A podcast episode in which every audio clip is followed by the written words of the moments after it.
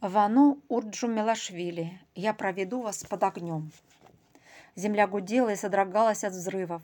Непроглядный мрак окутал окрестности. Кругом темнота, хоть глаз выколи, не видно низги. Сурамеле вдруг померещилось, что кто-то, притаившись, наблюдает за ним из узкой щели. Напрягая мысли, он лихорадочно пытался вспомнить, что с ним, где он находится, но как ни старался, на память ничего не приходило.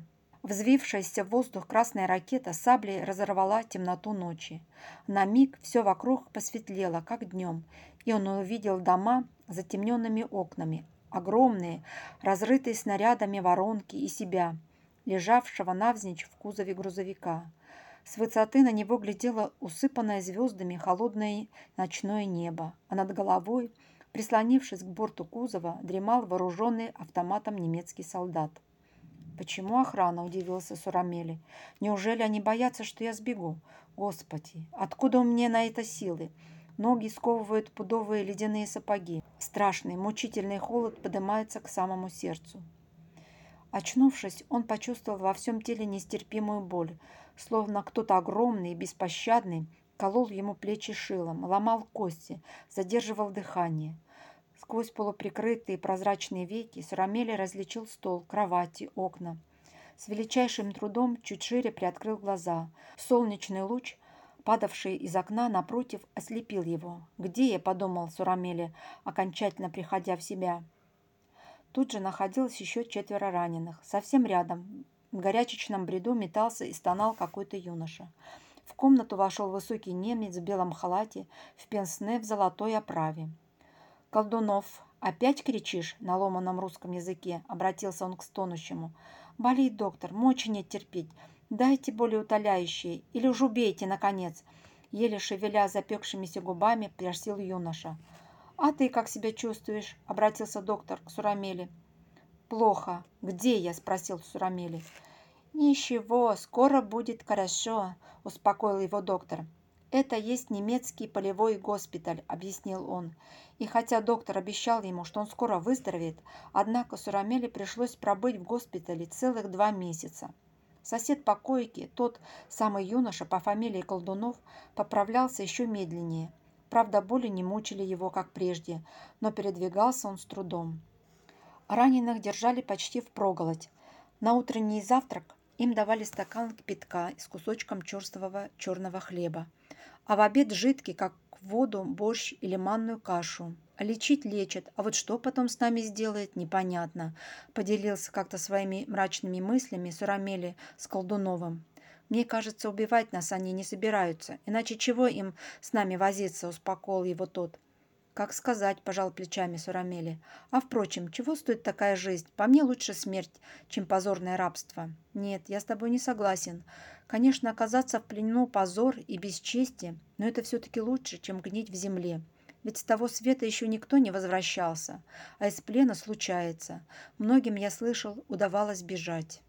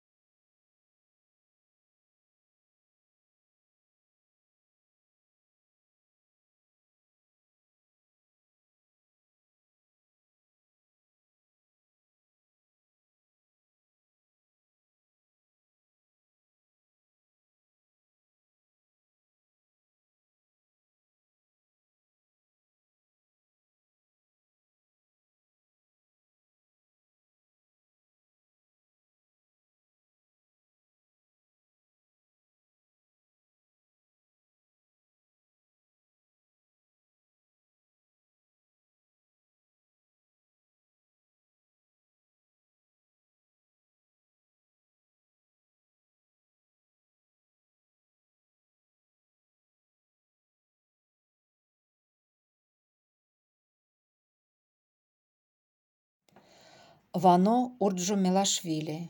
Я проведу вас под огнем. Земля гудела и содрогалась от взрывов. Непроглядный мрак окутал окрестности.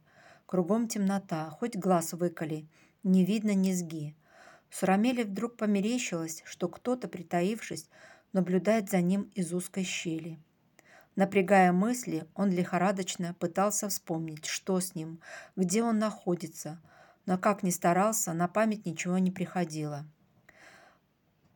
Взвившаяся в воздух красная ракета с саблей разорвала темноту ночи. На миг все вокруг посветлело, как днем, и он увидел дома с затемненными окнами, огромные, разрытые снарядами воронки и себя, лежаш... и себя, лежавшего навзничь в кузове грузовика. С высоты на него глядело усыпанное звездами холодное ночное небо, а над головой, прислонившись к борту кузова, дремал вооруженный автоматом немецкий солдат. «Почему охрана?» – удивился Сурамели. «Неужели они боятся, что я сбегу? Господи, откуда у меня на это силы? Ноги сковывают пудовые ледяные сапоги». Страшный, мучительный ходл Страшный мучительный холод подымался к самому сердцу. Очнувшись, он почувствовал во всем теле нестерпимую боль, словно кто-то огромный и беспощадный. Очнувшись, он почувствовал во всем теле нестерпимую боль, словно кто-то огромный и беспощадный колол ему плечи шилом, ломал кости, задерживал дыхание. Сквозь полуоткрытые прозрачные веки Сурамели различил стол – кровати, окна. С величайшим трудом чуть шире приоткрыл глаза. Солнечный луч, падавший из окна напротив, ослепил его. «Где я?» – подумал Сурамели, окончательно приходя в себя. Тут же находилось еще четверо раненых. Совсем рядом, в горячечном бреду, метался и стонал какой-то юноша. В комнату вошел высокий немец в белом халате, в пенсне в золотой оправе. «Колдунов, «Опять кричишь?» – на ломаном русском языке обратился он к, обратился он к стонущему. «Болит, доктор, мочи нет терпеть. Дайте более утоляющие, или уж убейте, наконец!» Еле шевеля запекшимися губами, просил юноша. «А ты как себя чувствуешь?» – обратился доктор к Сурамели. «Плохо. Где я?» – спросил Сурамели. «Ничего, скоро будет хорошо», – успокоил его доктор. «Это есть немецкий полевой госпиталь», — объяснил он. И хотя доктор обещал ему, что он скоро выздоровеет, однако Сурамеле пришлось пробыть в госпитале целых два месяца. Сосед по койке, тот самый юноша по фамилии Колдунов, поправлялся еще медленнее. Правда, боли не мучили его, как прежде, но передвигался он с трудом. Раненых держали почти впроголодь. На утренний завтрак им давали стакан кипятка с кусочком черстого черного хлеба, а в обед жидкий, как воду, борщ или манную кашу. Лечить лечит, а вот что потом с нами сделают, непонятно, поделился как-то своими мрачными мыслями Сурамели с Колдуновым. Мне кажется, убивать нас они не собираются. Иначе чего им с нами возиться, успокоил его тот. Как сказать, пожал плечами Сурамели. А впрочем, чего стоит такая жизнь? По мне лучше смерть, чем позорное рабство. Нет, я с тобой не согласен. Конечно, оказаться в плену позор и бесчестие, но все-таки лучше, чем гнить в земле. Ведь с того света еще никто не возвращался, а из плена случается. Многим, я слышал, удавалось бежать.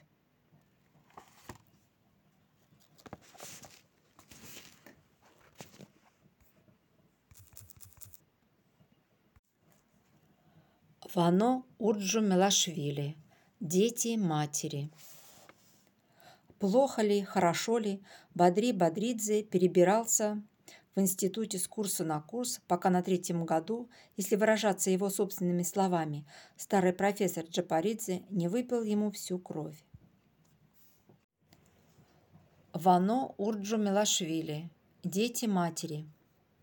Плохо ли, хорошо ли, Бадри Бадридзе перебирался в институте с курса на курс, пока на третьем году – если выражаться его собственными словами, старый профессор Джапаридзе не выпил ему всю кровь. Чего только он не предпринимал. Кого не пытался подослать к профессору, все отвечали одно и то же. Кому угодно, только не к нему. в высшей степени странный человек. Если нет знаний, отметку хоть ты лопни не выставит. Эстате отправился к профессору домой. «Вы уж, говорит, не сердитесь, что побеспокоил вас, но весна нынче выдалась поздняя, и у меня еще дел по горло. Я пока ни землю не вскопал, ни лозу не подрезал, что, так что мне каждая минута дорога. Так что мне каждая минута дорога, а в институте я вас не застал. Не успел гость представиться, назвавшись отцом Бодри Бодридзе, как профессор замахал руками. «О ком угодно просите, только не о нем. Вы сразу, видно, трудяга, человек дела. Что же это у вас так получилось с сыном? Лентяя вырастили. За полгода он и двух раз не пожаловал на лекцию. Я его и в лицо не знаю толком». Но Эстате так просил, так молил, что профессор под конец ему пообещал. «Хорошо, я позаймусь вашим сыном дополнительно». Эстате чуть не стукнулся головой об пол в благодарном поклоне. «Слава тебе, Господи! Не перевелись еще добрые люди на свете!» И тут же извлек из хурджина и тут же извлек из хурджина поросенка, индейку, две увесистых курочки. Не посмел где прийти к вам в праздничные дни с пустыми руками. «На что же это похоже? За кого вы меня принимаете?» – возмутился профессор. «На что же это похоже?» «На что это похоже? За кого вы меня принимаете?» – возмутился профессор. «Сейчас же забирайте обратно, не то мне придется сообщить о вашем недостойном поступке ректору». А... «На что это похоже?» «За кого вы меня принимаете?» – возмутился профессор. «Сейчас же все забирайте обратно. Не то мне придется сообщить о вашем недостойном поступке ректору. Подношения грузин приняты от веку и прибудут вовек».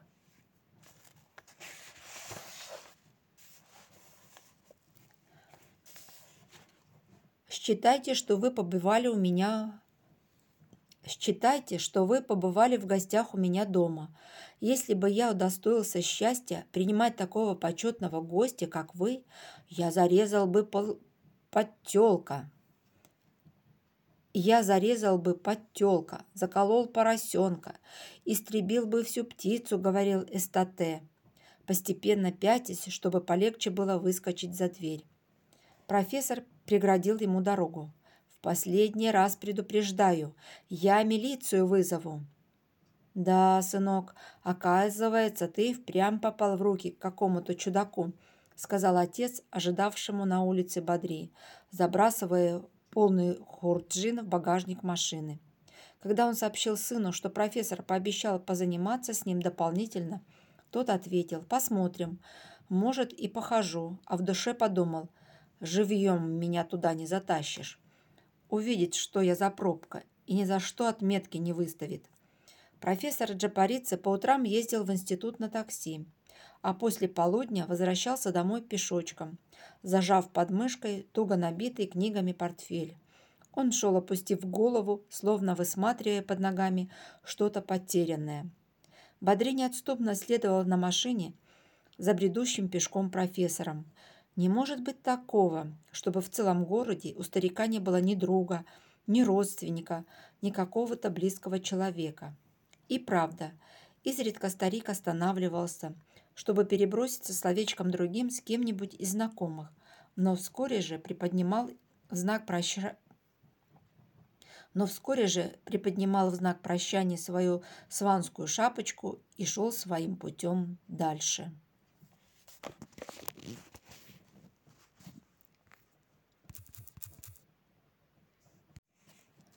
Никита Кузьмич Истомин. Фронтовая дорога.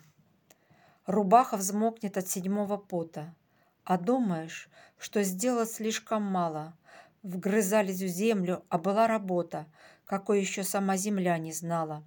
Был близко фронт. Все дни, подобно грому, гремели орудийные раскаты. Седой старик и тот ушел из дому, охотно вскинув на плечо лопату. Мы клали шпалы, подносили камень, сухой, горячий, словно зной июля. За месяц загорелыми руками железную дорогу протянули. через бугры, где желтый донник грелся, через луга в малиновых накрапах, блестя на солнце, протянулись рельсы, как две стрелы, летящие на запад.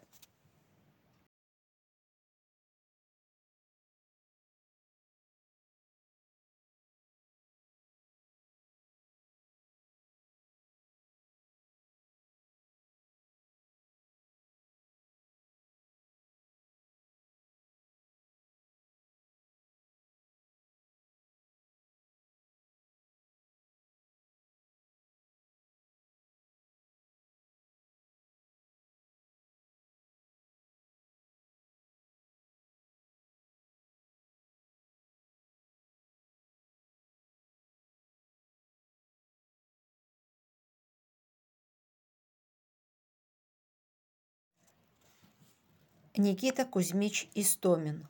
Курская дуга. Что такое Курская дуга? Глянув на обложку новой книжки, у меня спросил мой мальчуган, как мне лучше объяснить мальчишке. Взяв бумаги лист, черту провел, сделал полукруг, на нем повисли два кружочка Белгород, Орел, словно два ведра на коромысле. Между ними Курск наш, это он. Погоди, не заслоняй рукою. А дуга? Так это с трех сторон. Фронт, смотри, изогнут был дугою. Землю сотрясал железный гул. Тысячи орудий разом били. Поломать же прочную дугу немцы не смогли, не в силах были. Вот тогда-то Курская дуга развернулась круто, как пружина, и назад отбросила врага до границ и дальше до Берлина.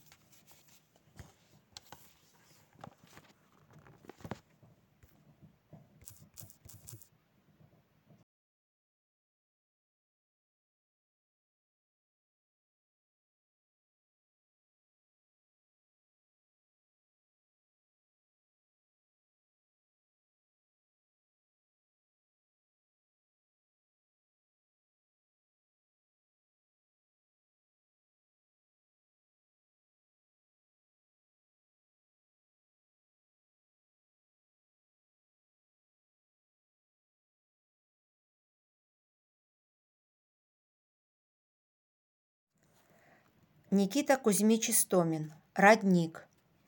Прохладой воздух освежая, Бежит, журчит среди полей, То расширяясь, то сужаясь В песчаник врывшийся ручей. Зеркально чистый и студеный, Заманчив он в июльский зной, Когда блеснет из трав зеленых Находкой самой дорогой. Над ним и в нем синеет небо, Плывут белее облака — Вложить в свой стих хотелось мне бы живую душу родника.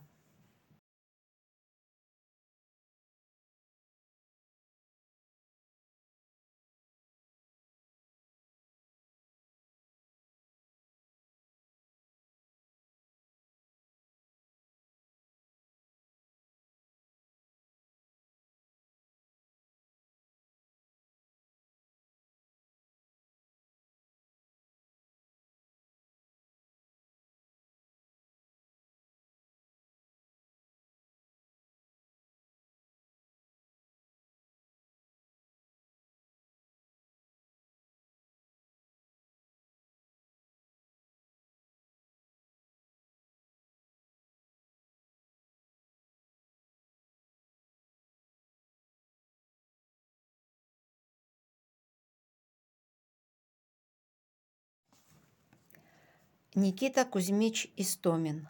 Плотник. Играет солнце на деревьях. В рубахе, пахнущей смолой, Проходит плотник по деревне С блестящей, как ручей, пилой. Шагает улицей широкой, Гордится творчеством своим, Глядят на мир глазами окон Дома, построенные им. На самом видном месте школа, Статна, приветлива на вид — Утрами голосом веселым Здесь радость детская звенит. Вот высится другое здание. Он, плотник, строил этот клуб. Забудет ли, с каким старанием Из бревен выложен был сруб. А дальше новые строения. Белее выстроились в ряд. По пояс, утонув в сирене, дома колхозников стоят. Сегодня день обыкновенный, с утра обычные дела. Опять запела вдохновенно его послушная пила. Ложатся бревна золотые, постройка выше, что ни день, так наши плотники простые меняют лица деревень.